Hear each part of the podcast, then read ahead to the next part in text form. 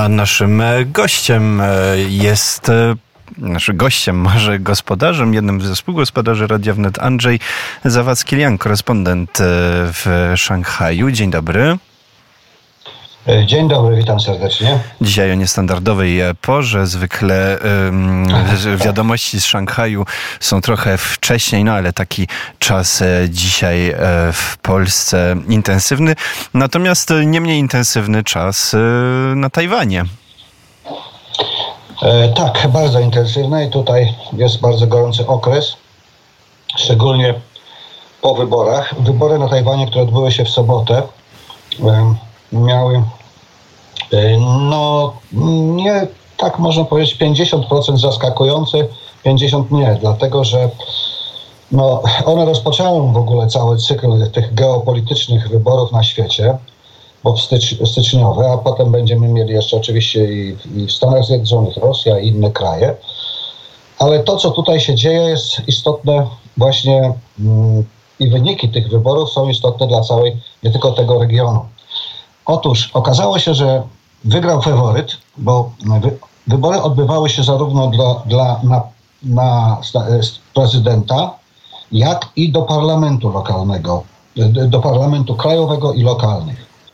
Otóż okazuje się, że jeśli chodzi o wybory prezydenckie, no to wygrał, wygrał faworyt, można powiedzieć, bo w każdych sondażach, jakie były publikowane e, przed wyborami, to wiadomo było, że, y, że pan e, Lajcin te wygra je, zawsze, zawsze był na, na czele.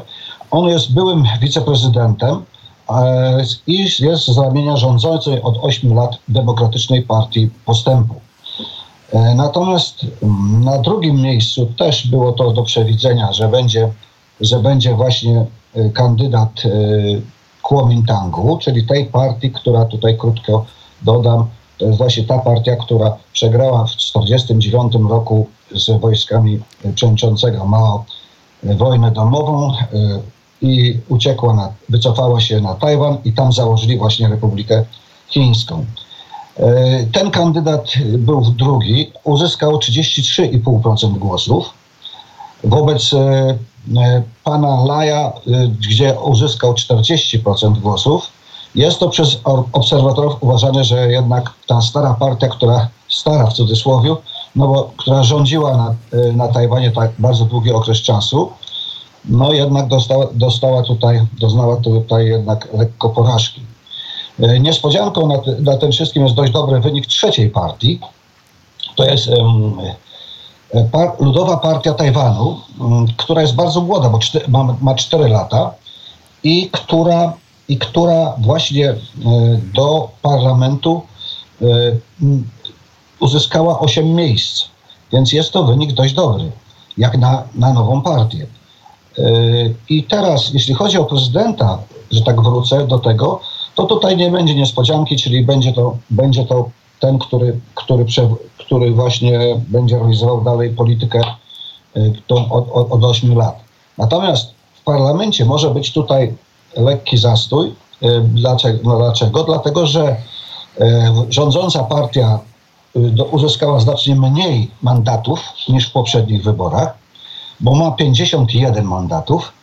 Kuomintang ma 52 mandaty, a właśnie partia ludowa ma 8 mandatów, dwa są niezależnych. I o, tu jest interesujące to, że żadna z partii nie ma większości w parlamencie. Muszą więc tworzyć koalicję, a szczególnie języskiem uwagi będzie ta partia ludowa. A jakie, jakie, tak, jakie, jakie reakcje Chin e, w... Tak, właśnie do tego chciałem przejść. E, Chiny e, w przypadku tych wyborów, jak ja to porównuję do wyborów, które były 4 lata temu, zachowały się dość powściągliwie, dość, dość nie urządzały jakichś masowych manewrów wojskowych, natomiast zdecydowanie, ale to zdecydowanie od poniedziałku toczy się taka fala krytyki fala, e, fala e, e, pod względem, pod, pod oczywiście dotycząca tej partii, jak i tych wyborów. Nawet, nawet to, że oczywiście ta Demokratyczna Partia Postępu zawsze była określana jako separatyści, że Chiny nie będą z nimi rozmawiali. Do tego mówią, że te wybory w zasadzie to one się nie odbyły, bo to co to za wybory? Sam minister spraw zagranicznych Wang Yi podkreślił w swojej wypowiedzi, że Tajwan nigdy nie był krajem ani w przeszłości i nie będzie w przyszłości. I że nie jest możliwa niepodległość Tajwanu, nie jest możliwe jakiekolwiek podzielenie terytorium, a ktokolwiek będzie próbował, to zostanie surowo ukarany. Nie powiedział jak, tylko powiedział, że przez historię i prawo.